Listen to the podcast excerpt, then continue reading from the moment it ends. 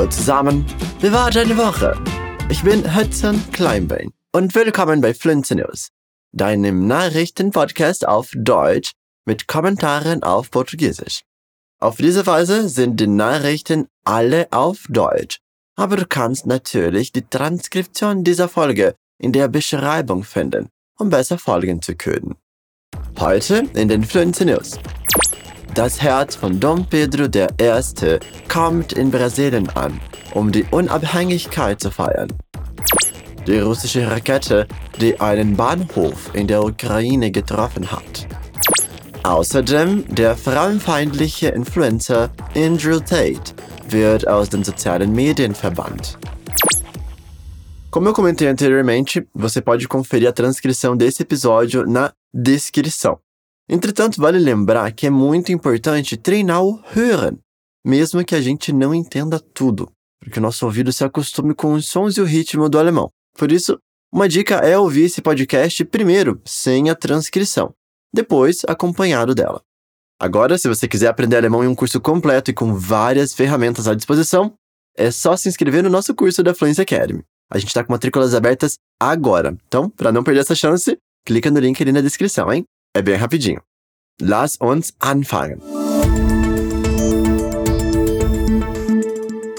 Você sabia que o coração do primeiro imperador do Brasil, Dom Pedro I, ficava guardado e conservado em Portugal, enquanto o resto do corpo dele foi enterrado aqui no Brasil?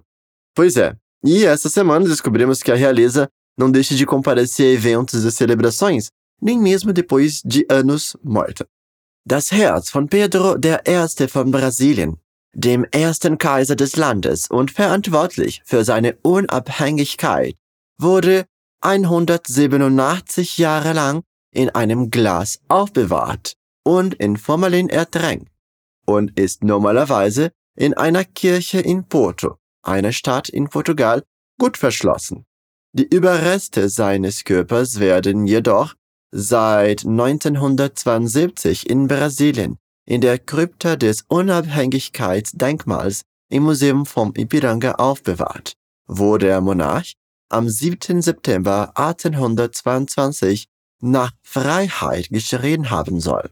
Der Grund, warum das Herz so weit vom Körper entfernt ist, ist ein schriftlicher Wunsch des Kaisers selbst, der als sein letzter Wille hinterlassen wurde. Dennoch wurde das Herz diese Woche eingeladen, an den Feierlichkeiten zum 200-jährigen Bestehen der Unabhängigkeit Brasiliens teilzunehmen und flog nach Südamerika. Das Organ durfte im Rolls-Royce des Präsidenten mitfahren, wurde von den Unabhängigkeitsdrachen skottiert, fuhr die Rampe des brasilianischen Palastes hinauf und bekam sogar eine Präsentation der brasilianischen Luftwaffen-Demonstrationsstaffel als es am Dienstag in Brasilien mit Iren empfangen wurde. Die kleine Reise dauert noch bis zum 9. September, wenn das Herz nach Portugal zurückkehren soll. Que loucura! Esse coração tá viajando mais do que eu. Nessa notícia, vale a pena a gente prestar atenção em uma palavrinha bem útil para substituir o nosso querido aber, que significa mais, porém, entretanto. Aqui nós temos a frase Die Überreste seines Körpers werden jedoch seit 1972 in Brasilien aufbewahrt.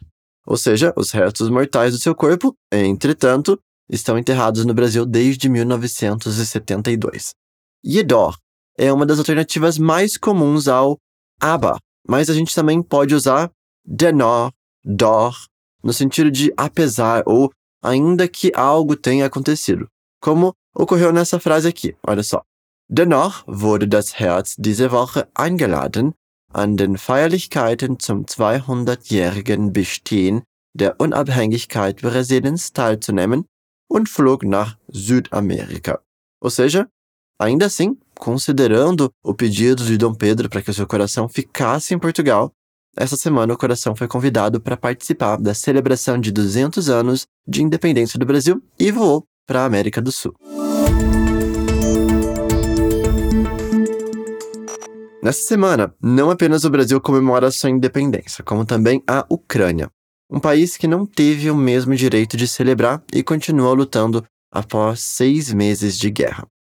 Der 24. August wird in der Ukraine ein denkwürdiger Tag sein, denn es ist der Tag der Unabhängigkeit des Landes, sechs Monate nach Beginn des Krieges und der Tag, an dem das Land von einer russischen Rakete angegriffen wurde, die in einem Bahnhof einschlug und 25 Menschen getötet hat.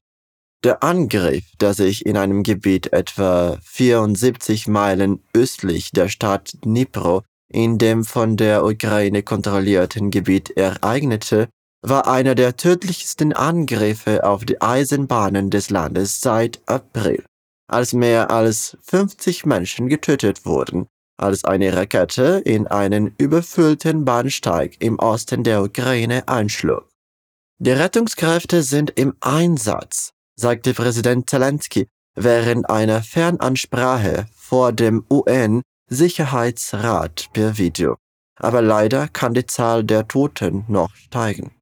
Bis Donnerstagmorgen wurden nach offiziellen Angaben bei Angriffen in dem Gebiet 25 Menschen getötet und 31 verletzt.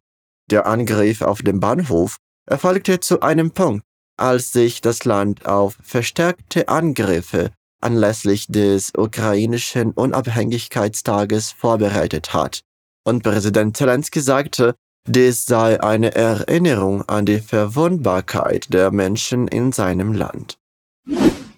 É muito triste e inacreditável que em 2022 a humanidade continue travando guerras. Nós da Fluência registramos nossa solidariedade em respeito às vítimas e aos cidadãos ucranianos. E para te ajudar a entender um pouco melhor essa notícia, eu vou te explicar uma palavra bem importante que apareceu por aqui: angegriffen. Essa palavra vem originalmente do verbo angreifen, que significa atacar. Essa forma que a gente vê na notícia é chamada de Partizip 2. É aquela mesma que nós usamos para falar do passado, mas nesse caso a gente está falando na voz passiva. Então, adaptando a frase, nós temos algo como Das Land wurde von einer russischen Rakete angegriffen. O país foi atacado por um míssil russo. Perceba que o verbo angreifen ele sofreu algumas modificações. Aqui ele recebeu o clássico gi, que é comum nos verbos do Partizip 2. Mas note que por ser um verbo separável, a partícula se intromete ali no meio do prefixo e do radical. Então fica angegriffen. Mas além disso, o próprio radical do verbo mudou também, olha só. Greifen virou griffen. Isso acontece com alguns verbos, viu? Não tem exatamente como nós prevermos quais são esses verbos regulares ou irregulares. Por isso, é importante a gente aprender o verbo no presente e já dar uma olhadinha na forma dele no passado. Quanto mais contato você vai tendo com o idioma e quanto mais você vai utilizando essas palavras, mais natural vai ficar. A internet é um lugar muito legal. Por aqui se pode aprender, se divertir, se conectar com quem está longe, se manter informado. Mas a gente sabe também que nem tudo são flores e da mesma forma que a internet pode fazer bem, ela também abre espaço para quem queria fazer o mal. Mas dá uma olhada no que aconteceu essa semana. Nach einer Reihe von Clips mit Hassreden, Frauenfeindlichkeit und Homophobie, die viral gingen, wurde der Influencer Andrew Tate schließlich aus den sozialen Medien verbannt. Andrew Tate ist ein 35-jähriger ehemaliger Kickboxer, Ex-Reality-Show-Kandidat und aktueller Podcaster, dessen herzerische Kommentare gegen Frauen, die er mit Eigentum vergleicht, in den letzten Jahren auf TikTok, Instagram und YouTube viral geworden sind. Sogar Lehrerinnen und Lehrer der Grundschule und des Gymnasiums sagen, dass er ihren Unterricht völlig aus dem Gleichgewicht gebracht hat und für einen Anstieg der sexuellen Belästigung verantwortlich ist. Nachdem er in einem Video angedeutet hatte, dass er zuvor eine Frau sexuell belästigt und geschlagen hätte, leitete die Polizei Ermittlungen ein. Kurz darauf ist er vom Vereinigten Königreich nach Rumänien umgezogen und behauptete in einem inzwischen gelöschten YouTube-Video, dass dies daran liege, dass die Polizei dort sexuelle Übergriffe seltener untersuche. Er wurde von Facebook und Instagram entfernt, weil er gegen die Meta-Richtlinien verstoßen hat, nachdem Aktivisten im Internet dazu angerufen hatten, ihn zu entfernen. Gemäß der Facebook-Richtlinie über gefährliche Personen könnte Tate in die Kategorie der Stufe 3 eingestuft werden. TikTok hat ihn ebenfalls gesperrt und seit kurzem auch YouTube. Die Ermittlungen gegen ihn sind noch nicht abgeschlossen. Bem, parece que a internet não é mais tão terra de ninguém assim. As regras estão começando a ser cumpridas. Nessa notícia, professoras acusaram o Andrew Tate de ser responsável por um aumento no assédio sexual. A palavra assédio no alemão é belästigung. Ela vem do verbo belästigen, que significa incomodar, importunar ou assediar alguém. A frase adaptada com esse verbo ficaria algo como Er hätte zuvor eine Frau sexuell belästigt. Ele teria anteriormente assediado sexualmente uma mulher. Uma dica com relação à pronúncia desse verbo, olha só. Como ele termina com IGT, é possível que você ouça sons diferentes dependendo de onde você estiver na Alemanha. O sotaque do Hochdeutsch é belästigt, com esse som chiado, como se fosse um som de SH na palavra ich. Então, olha só, belästigt. Esse é o sotaque que eu faço, se você reparar. Outra versão, ela é encontrada em diversos outros lugares da Alemanha, sendo a Baviera um deles.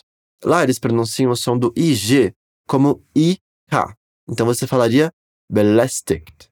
Você pode escolher qual pronúncia é melhor para você, mas é legal optar por uma e aplicar isso em todas as outras palavras que têm esse som. Assim você não se confunde e cria um padrão. So Leute, das war's für diese Woche. Wie fandet ihr es? Não se esqueça de mandar esse episódio para algum amigo ou amiga que também está aprendendo alemão. E se você quiser continuar crescendo no alemão com a gente, não deixe de conferir mais conteúdos no nosso Instagram, FluencyTV Alemão. Ich freue mich darauf, euch bald wieder zu hören. Tschüss!